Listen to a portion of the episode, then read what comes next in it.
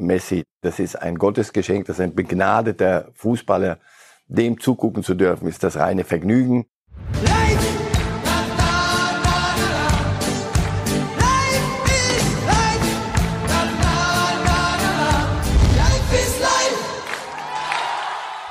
Hallo liebe Fußballfreunde, hier spricht Marcel Reif. Heute diskutiere ich mit Matthias Brüggelmann. Life is life. Herzlich willkommen zu einer spannenden Fußballwoche und hier gleich Bilder vom Dortmunder Flughafen. Wir sehen Jadon Sancho, der mit Borussia Dortmund ins Trainingslager in die Schweiz fliegt. Das hatten wir so nicht unbedingt erwartet. Was das genau bedeutet, was dahinter steckt, was das für den möglichen Transfer zu Man United bedeutet, all das werden wir im weiteren Verlauf dieser Sendung besprechen mit Marcel Reif, den ich ganz, ganz herzlich hier begrüße. Hallo. Sehr gern, hallo.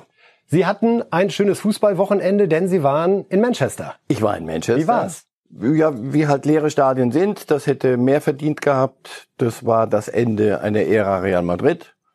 Und es war die Bestätigung, dass die Bayern mit City rechnen müssen. Und so atmosphärisch, leeres Stadion Manchester, äh, tat auch ein bisschen weh oder hat ja. die Freude über den Kick? Nein, der Kick war, überstrahlt? Der Kick, das haben wir ja die ganze Zeit festgestellt, der Fußball selber ist, ist erstaunlich gut geblieben, geworden. Aber solche Spiele, finde ich, die, die brauchen eine, eine Bühne. Und Bühne heißt Bühne und unten sitzt ein Publikum und sonst ist das nicht das große Theater. Das war mein erstes Spiel ohne Publikum, das mhm. ich kommentiert habe. Und wenn du wirklich Dinge hörst, die du gar nicht hören willst, sondern du möchtest Jubeltrubel hören. Also da wurde zum Beispiel David Silva, eine Legende bei City, wurde, kriegte noch zehn Minuten und wurde verabschiedet. Ohne das Echo, dass es verdient. Mhm. Solche, solche Szenen verdienen ein Echo. Plus so ein Spiel, jenseits der, der Hypothesen, was wäre, wenn mit Publikum, wäre das für Real besser gewesen? Ich weiß nicht. Also, nein, daran werde ich mich nie gewöhnen, aber da es alternativlos, müssen wir darüber nicht stundenlang reden. Auch heute hier kein Publikum im äh, Studio, insofern das können, kenn ich schon. können wir da weitermachen, das kennen Sie schon. Und äh, Sie werden auch die nächsten vierzehn Tage in Lissabon sein beim Champions League Turnier. Da werden wir die ein oder andere Live-Schalte im Rahmen der Sendungen haben. Also geht's an der Stelle weiter und ich würde sagen, Champions League ist genau das Stichwort. Wir steigen ein in das erste offizielle Thema heute hier bei Reif ist live, das es natürlich auch weiter im Podcast und im Replay zu sehen gibt. Wir sprechen über Lewandowski und Messi, wenn wir über Bayern München gegen Barcelona sprechen, das große Spiel am Freitagabend. Wir haben Bilder von den Bayern, wie sie gestern Abend in Portugal an der Algarve angekommen sind. Man gönnt sich ja noch ein paar Tage in, wie heißt das so schön, chilliger Atmosphäre, um auch die entsprechenden Vibes für den Pott dann mitzubringen. Lewandowski gegen Messi. Vielleicht ausnahmsweise mal eine äh, überraschende Frage. Wer wären Sie lieber, Herr Reif? Die waren beides, doch, Messi so eher war meine Position als junger Mensch. Ähm, Lewandowski ist ein, ein Mittelstürmer, ein Spielender. Messi ist dann doch noch ein bisschen breiter gefächert. Ich weiß ja, was sie wollen und das mathematisierte bester Fußballspieler der Welt. Also was mich sehr geärgert Stand jetzt hat, ist ja, halt Niko Kovacs. Und nur darum geht es. Mich mich ärgert es, dass diese Wahl zum von France Football zum Weltfußball des Jahres ausfällt, ohne jede, jede vernünftige Begründung. Das ist Unsinn. Da wäre für mich Lewandowski in diesem Jahr, und das geht ja im Fußball des Jahres, nicht des Jahrzehnts. Das meine ich jetzt bewusst und dann reden wir gleich über Jahrzehnt. Des Jahres wäre für mich Robert Lewandowski gewesen, weil er eine unfassbare Saison spielt und beherrscht Dinge und so viel Einfluss nimmt auf das Bayern-Spiel auch. Das hätte gewürdigt werden sollen.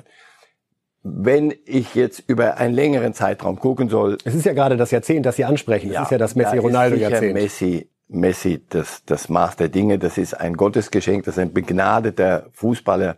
Dem zugucken zu dürfen, ist, ist das reine Vergnügen. Das Tor, was er gerade gegen Neapel gemacht hat, das, wenn man sich das dann mal bei in Ruhe nochmal seziert und anguckt, das ist schon groß. Auf der anderen Seite Lewandowski, so wie er gerade aufspielt, nur Chelsea ist nicht die Messlatte. Lassen Sie uns so über dieses Thema... Nennen wir es Thema die Messi-Latte oder sind wir soweit noch nicht? Ja, das ist der ja, Freitag. Ja, ja, no jokes with names, hat mal ein großer okay, Journalist alles klar. gesagt. Lassen Sie uns Freitagabend, ganz spät, gegen Mitternacht noch einmal über das Thema reden, weil dann werden wir sehen, in solchen Spielen braucht große Spieler, entscheiden große Spiele. So, und dann lasst uns doch mal gucken, bitte freundlicherweise. Das ist ein großes Spiel und da wollen wir mal gucken, wie Messi eine alternde und über ihren Zenit seiende Barcelona-Mannschaft führt weil sie jetzt allen nochmal zeigen wollen, weil sie massiv kritisiert werden von überall, auch zu Hause massiv, weil sie in, in der spanischen Liga gedemütigt wurden von Real. Das ertragen Katalanen nur Ungarn. Und trotzdem ist er da und er will. Und man hat so das Gefühl, so, und jetzt muss der kleine Kerl führen und er muss sie ziehen und das, die ganze Mannschaft ziehen, denn Bayern ist eine ganz andere Hausnummer. Bayern bleibt für mich der, der große Favorit. Und Lewandowski muss so vieles nicht tun, weil die Mannschaft besser ist. Lewandowski... Hat sich Lewandowski da trotzdem ein bisschen gewandelt vom reinen, ich sag mal, isolierten Stürmer, der seine Tore macht, auch zu einer Persönlichkeit, die in dieser Mannschaft eine andere Rolle spielt? Völlig, völlig anderer Spieler geworden. Das war der, der geborene Egozentriker. Der und Robben auf dem Platz, das war zum Teil nicht zum Angucken. Und wenn man sich das in Ruhe beguckt hat, auch so jenseits des Balles, das waren Dinge, da dachtest du, so kann Profi, so Spitzenfußball nicht funktionieren. Also... Die können noch so gut sein einzeln, aber so wenig, wie die miteinander spielen. Lewandowski war nie ein Liebling seiner Mannschaft. Das war, gibt her den Ball, ich mache das dann schon. Wenn ihr mir nicht den Ball gibt, hat er sehr, immer sehr wohl mitgeteilt, hat Körpersprache, ja, dass das die falsche Entscheidung war und dass er das nicht öfter zu sehen wünscht. So. Mittlerweile, wenn der Bälle, wenn der Tore auflegt, mal gucken, wie der, wie der, der reagiert. Kann sich freuen sogar. Der hat eine Freude daran. Und die anderen alle, alle zu ihm hin, weil sie jetzt wissen, wir müssen es nicht nur schätzen, dass er uns die Tore schießt und dann ansonsten lass diesen Egozentriker weg, der will sowieso mit niemandem was zu tun haben. Jetzt ist er Teil einer Mannschaft. Eines der Geheimnisse der Stärke der Bayern. Perfekt dazu passt ein äh, Vergleich, die Torrekorde der Champions League, wo wir aktuell mal draufschauen können, um zu sehen, wo Lewandowski da gerade dran ist. Also wir haben Ronaldo an der Spitze, der einmal sechzehn, einmal siebzehn, einmal fünfzehn geschafft hat. Messi, Bestmarke waren vierzehn Tore, Robert Lewandowski steht aktuell bei dreizehn. Ist das sogar denkbar, dass er die siebzehn noch knackt oder werden das jetzt zu enge Spiele? Wenn wir mal annehmen, er hätte idealerweise noch drei Partien. Ja, also... Es, wenn es, dann jetzt. Wenn dann jetzt, aber es müssten, es, es müssten alle Erwartungen nach ziemlich enge Spiele werden. Und natürlich würde er das gerne mitnehmen, aber ich sag's nochmal, wenn... Bayern abhängig wäre davon, dass Lewandowski jetzt noch vier Tore schießt, dann wäre ich nicht so optimistisch, was das Triple angeht. Bei Barcelona sage ich, das werdet ihr mit Messi allein nicht schaffen. Ich glaube, die Bayern werden es gegen Barcelona packen, weil Barcelona ist Messi, Pause, Pause, Pause und dann mal gucken, wer bereit ist, mitzumachen. Da, da gehen wir gleich nochmal drauf zum Abschluss zu dem Thema Lewandowski-Messi. Was ist für Sie die Lewandowski-Eigenschaft, wo Sie sagen, ha, das kann wirklich nur der? Nee, alles. Und das kann nur der. Er, er spielt einen Mittelstürmer, wie es ihn zweimal auf dieser Welt nicht gibt. Den kannst du mit dem Rücken zum Tor anspielen, dann vorne da anspielen, wo früher die, die Knipser, oder wie das so heißt, ähm, nur tätig waren. Der vereint beides, ist ein alles. Mannschaftsspieler und... Das, das kann kein anderer. Das ist als Mittelstürmer einzigartig. Wunderbar. Einzigartig trifft eigentlich auch zu auf Lothar Matthäus, den wir bei der Gelegenheit sozusagen indirekt ins Spiel bringen wollen. Er hat heute in Bild mal ganz konkret äh, sein Champions League Turnier durchgetippt, hat sich mit allen Spielen auseinandergesetzt. Bayern schlägt Barcelona, Pep und Tuchel im Finale. So muss es kommen, wenn es mit dem Triple gelingen soll. Lassen Sie uns nochmal mit dem Barcelona-Spiel anfangen, nachdem wir gerade so sehr über Messi und Lewandowski gesprochen haben. Lothar sagt drei zu eins für Bayern. Ist das so das, was, wenn wir nicht einen Jahrhundert-Messi erleben, ungefähr gerade der Kräfteverteilung zwischen diesen beiden Clubs entsprechen würde? Wenn wir Hin- und Rückspiel hätten, würde ich sowieso sagen, pass auf, lass uns die Zeit nicht verschwenden. Bayern weiter, das, das, das reicht dicke. Es ist dieses verdammte eine Spiel nur, was alternativlos ist, wie wir wissen, es geht nicht anders. Da kann der eine reinrutschen und der andere rutscht nicht rein. Das kann Spiele entscheiden. Der, der Glücksfaktor ist, ist dann Zufall doch zu wichtig. Wenn ich es in Ruhe begucke, und ich habe mir ein paar Barcelona-Spiele in der, in der Liga, in der spanischen, angeguckt, das hat keine Frische, das hat kein Tempo mehr, das ist getragen immer noch von denselben Namen und so gefühlt denke ich, sag mal, den habe ich doch schon vor, vor zehn, vor zehn, zwölf Jahren. War als doch, Guardiola damals und, die Mannschaft zu großen Erfolgen geführt hat. Und, und das ist doch immer noch dasselbe. Und dann am Ende geben wir, wie Ibrahimovic gesagt hat, geben wir dem Zwerg den Ball und dann wird er schon was machen. Von allen Parametern, die wir jetzt hier, Theorie, und wir lassen Zufall weg, die wir jetzt hier anführen können, ist Bayern stärker als Barcelona, ob zwei eins, drei eins. In die Richtung könnte es gehen. Darauf müssen wir uns ja letztendlich dann nicht ganz genau festlegen. Man City wäre der Gegner laut Lothars Vorhersage und ich weiß das aus den vergangenen Gesprächen, das ist auch ihr Kandidat fürs Halbfinale. Da liegt Lothar nochmal das drei zu eins auf dem Tisch. Für viele ist das das eigentliche Finale in ja. der aktuellen Form, Bayern und Man City. Würde ich sagen, und wenn ich, dann muss ich also gucken nach den Schwächen. Die Stärken, würde ich sagen, haben beide im Mittelfeld, sie haben sie vorne. Die Bayern sind aber hinten gut. Und City ist nicht hinten gut. Auch das Spiel gegen Real, das Tor, das sie kassiert haben, das kannst du auf dem Niveau nicht so kriegen. Flanke nicht verhindert und dann mal in die Mitte und dann sind alle da. Und Benzema macht trotzdem den Kopfball rein und zwar ziemlich unbedrängt. Sie haben Abwehrprobleme. Guardiola gibt, hat inzwischen, ich habe es mal vor dem Spiel durchgerechnet, kurz vor vierhundert Millionen hat er für neun Abwehrspieler ausgegeben und ist immer noch nicht glücklich das hat mit der nicht Abwehr. Das dann war Klopp besser mit Van Dijk und den weil einmal gesagt, platziert weil Klopp gesagt hat, pass auf, da vorne, das ist da okay, aber da hinten, wenn wir irgendwelche kriegen, so viel können die gar nicht schießen. Das ist das Problem von City. Wenn Lewandowski die Form hält, wenn die Bayern sie fordern, kriegst du sie hinten ans Laufen. Und da sind sie nicht top. Top, top, top schon mal gar nicht. Top, top, top schon mal gar nicht. Äh, auch das hat Klopp ja bewiesen. Und dann hätten wir ein Finale. Da sieht Lothar Matthäus Paris Saint-Germain mit äh, Thomas Tuchel, mit Neymar. Ist sicherlich nicht die mutigste Prognose für die, die Hälfte. Das ist der klare Favorit auf der Seite.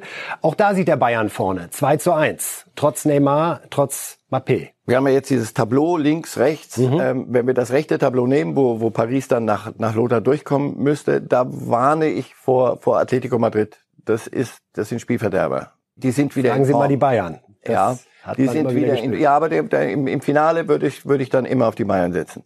Tuchel, Mbappé, weiß man nicht, kommt er noch zu, rechtzeitig in die Mannschaft rein und sie brauchen vorne, denn jetzt singen wir die alte Strophe von City. Hinten ist, ist Paris im Zentrum vor allem. Das hat mit Top, Top, Top überhaupt nichts zu tun. Also insofern, die können an einem Abend, und da sind wir wieder bei dem einen Spiel, klar. Die können gerade Neymar ist so einer, da hat man den Eindruck, der hebt sich immer eine Woche alles auf für die so dreißig Sekunden, das in denen er einen schönen Akzent ja. setzt. Und ja. Solche Spieler können an so einem Abend den großen Zirkus veranstalten. Und da wird schwer. Aber ich glaube, dass der Sieger von links kommt, nicht von dem rechten Tableau.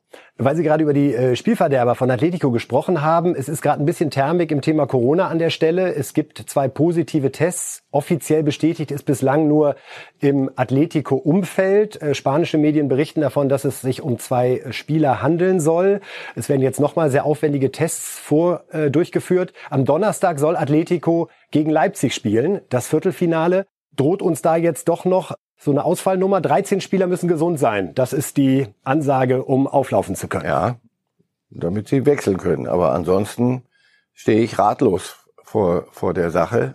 Schuldzuweisungen verbieten sich hier aus der Distanz.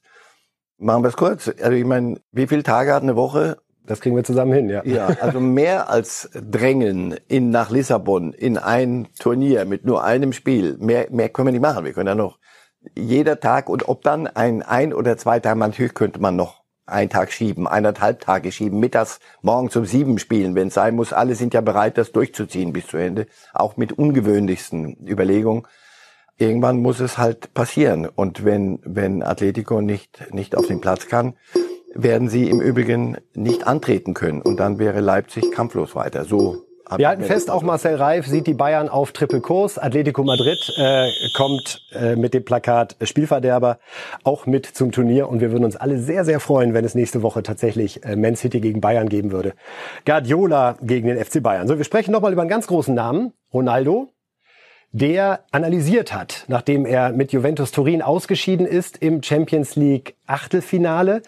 Es ist zum ersten Mal seit zehn Jahren der Fall, dass er bei einem Viertelfinale der Champions League zugucken muss. Also da sieht man schon, auf welche Beständigkeit der Bursche äh, zu äh, geliefert hat. Er hat sich bei Instagram sehr ausführlich geäußert. Und äh, ich will da einmal wörtlich zitieren, bevor wir dann, äh, glaube ich, sehr knackig die Übersetzung dieser Worte hinbekommen. Äh, er spricht oder er schreibt dort von Zeit zum Nachdenken, Zeit, um die Höhen und Tiefen zu analysieren, weil man sich nur durch kritisches Nachdenken verbessern kann. Die Saison sei sehr viel später als gewöhnlich, wegen Corona, aber auch viel früher als erwartet, wegen dem Aus im Achtelfinale zu Ende gegangen. Und die kurze Pause sollten wir nutzen, um die besten Entscheidungen für die Zukunft zu treffen. Wir spricht er im Pluralis Majestatis, nehme ich an. Also heißt das, hallo Paris, bitte anrufen, ich bin bereit? Das glaube ich nicht, dass sie, dass es ihn nach, nach Paris zieht. Die Stadt ist schön, aber das kann er, da kann er auch morgens schnell hinfliegen mit einem Privatflieger. Nein, ich glaube, das ist die deutliche Ansage an seinen, an den Club, an Juventus Turin. Ich glaube nicht, dass er jetzt nochmal wechselt und die französische Liga sich antut. Das glaube ich nicht. Ich glaube, er will Pirlo, dem neuen Trainer und vor allem den Verantwortlichen dick und fett ins Buch schreiben. Freunde, passt auf, sorgt dafür, dass äh, ich nicht noch einmal so viel hier machen muss. Das kann ich im Übrigen nicht mehr. Bei ihm kommt einige Selbsterkenntnis in den in den vergangenen Jahren dazu, was erfreulich ist. fünfunddreißig Jahre alt mittlerweile, ja, nur am Rande bemerkt, er hat immer noch eine starke Saison gespielt. Hat er aber inzwischen festgestellt. Also die Zahlen kann er mittlerweile lesen und weiß, ich kann nicht einen Club wie Juventus, ja, durch die italienische Liga, wurscht. Aber wenn es dann äh, spannend wird im Frühjahr und es um den Henkelpott geht, dann brauche ich Unterstützung. Und diese Mannschaft ist ebenso wie Barcelona, wie Real in die Jahre gekommen. Wenn du die Mannschaftsaufstellung liest, habe ich... Ein bisschen der genau Barca-Effekt, wie Sie gerade sagten. Ja. Bonucci, Chiellini, sag mal, seit wann? Da habe ich ja noch selber gekickt. Das ist ja Wahnsinn. Äh, Buffon, das sind charmante Dinge, das sind reizvolle Dinge, das ist italienische Liga. Das machen sie dort, dort wird das Alter noch geschätzt, vielen Dank. Aber... wenn es dann losgeht und dann äh, kommt dir sowas wie Lyon, irgendwelche jungen No-Names im Vergleich und, und laufen wie die Hasen und auf einmal, hm, was ist denn jetzt los? Das will er nicht nochmal erleben. Dass sie den Trainer rausgeschmissen haben, zeigt im Übrigen, wie wurscht die, der italienische Titel mittlerweile geworden. Mhm. Der neunte in Serie, egal, ja, das, auf, die Bayern wissen, wovon wir da sprechen.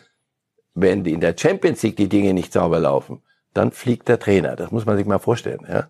Aber ist Pirlo da das richtige Signal, wenn man sich mal in Ronaldo versetzt jetzt? Also ein, ja. äh, eine Vereinslegende, ja, italienische Fußballlegende, ja, zuletzt Trainer der U dreiundzwanzig.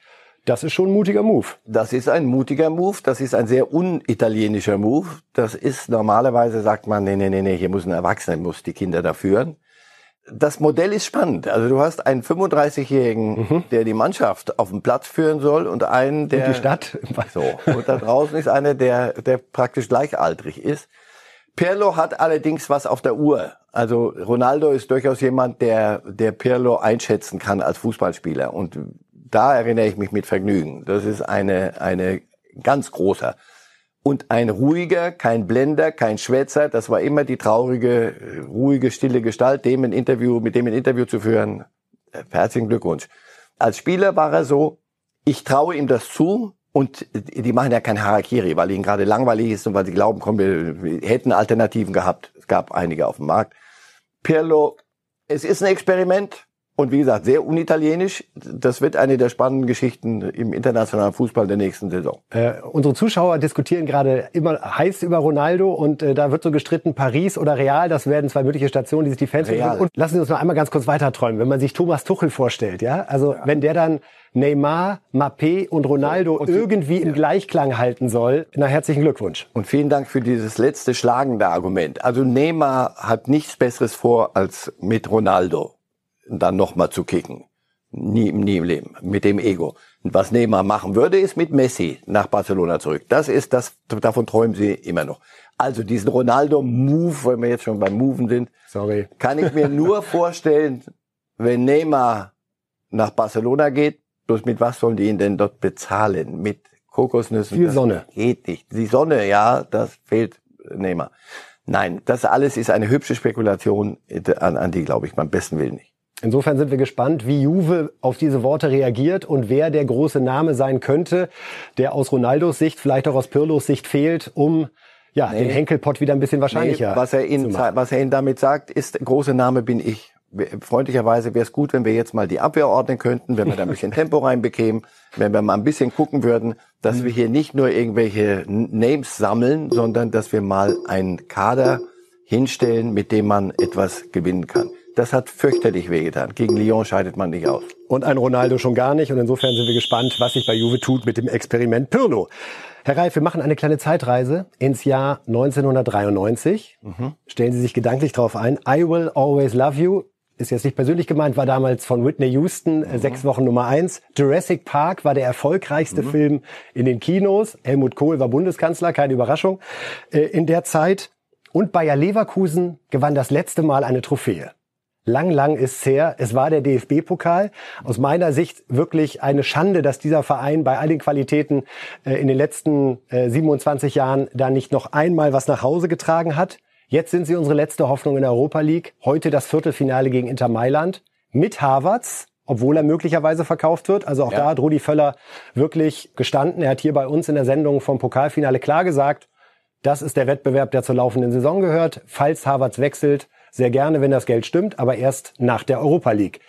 Ist Leverkusen auch so ein Team, wo sie ähnlich wie bei Bayern das Gefühl haben, da ist gerade so, wir haben einen Job zu tun und wir wollen das Ding jetzt zu Ende bringen, oder fehlt es an Qualität? Inter ist eine Hausnummer. Inter ist für mich im Moment der, der beste Club in Italien. So gegen Ende der Saison gewesen, entschieden vor stärker und, und ausgeklügelter die Mannschaft unter Conte. Die, die haben eine Wucht. Also das wird schwer. Lukaku vorne ja, ist sicherlich der Mann. Ist, ja, Lukaku und, und Alexis Sanchez, der jetzt endgültig da bleibt. Und also das ist schon die Abwehr sauber zu, zurechtgebastelt. Conte ist ein Fanatiker für Disziplin, der hat das gut im Griff. Leverkusen weiß, möge in Le- oder nein, in Leverkusen, wissen Sie, das ist möglicherweise eine der letzten Ausfahrten. Also wenn Havertz geht, natürlich verändert das etwas. Das ist jetzt dann nicht der nächste Schritt in die Zukunft, sondern da musst du erstmal wieder eine Riesenwunde schließen, vernarben lassen und gucken, wie können wir das ersetzen, wie, wie, wie spielen wir dann. Du bist jetzt so weit gekommen, jetzt müsstest du liefern. Jetzt ist Leverkusen ja nicht da ein Hexenkessel mit das Stadion. Ich bin ja immer für das Ulrich-Haberland-Stadion, heißt auch wieder Bayern. Das habe ich immer geliebt, das Ulrich-Haberland-Stadion.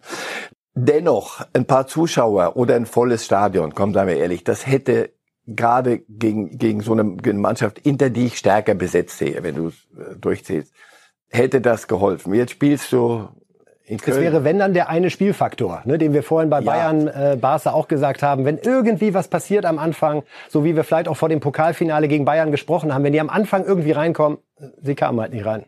Ja, sie sind nicht chancenlos. Sie müssen einen großen Abend erwischen.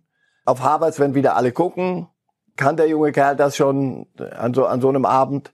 In die Verlegenheit, auf dem Niveau so weit zu kommen, könnte Leverkusen auf längere Zeit wieder Mühe haben.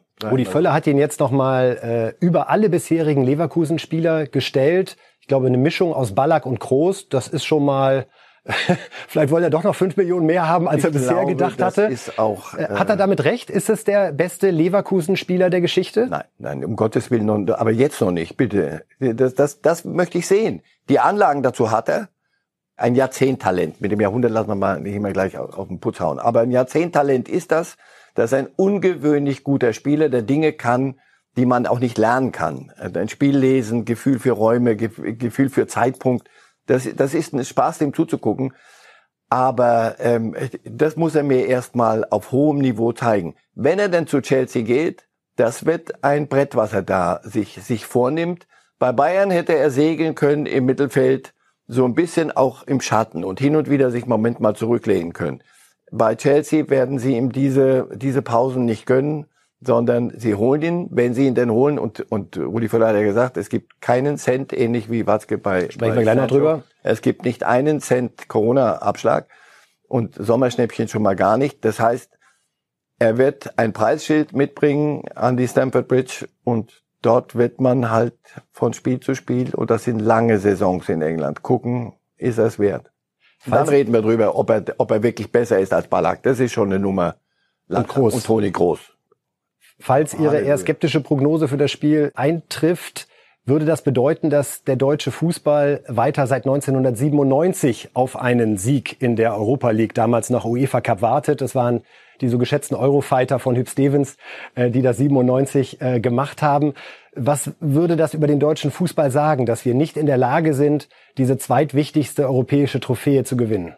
Naja, weil die, weil die Bayern da sind, wo sie jetzt sind, und die anderen gucken, dass sie irgendwo irgendwie mitmachen können. Leipzig ist doch schön in der Champions League. Europa League nicht mit in Bausch und Bogen, bitte. In diesem Jahr haben sich Frankfurt mit seinen Möglichkeiten, die jedes Jahr anders sind, weil da gehen welche, kommen welche, Ähm, Wolfsburg, der Abschied war ein bisschen blass, aber ansonsten waren die ja auch ganz schön mitgezogen noch.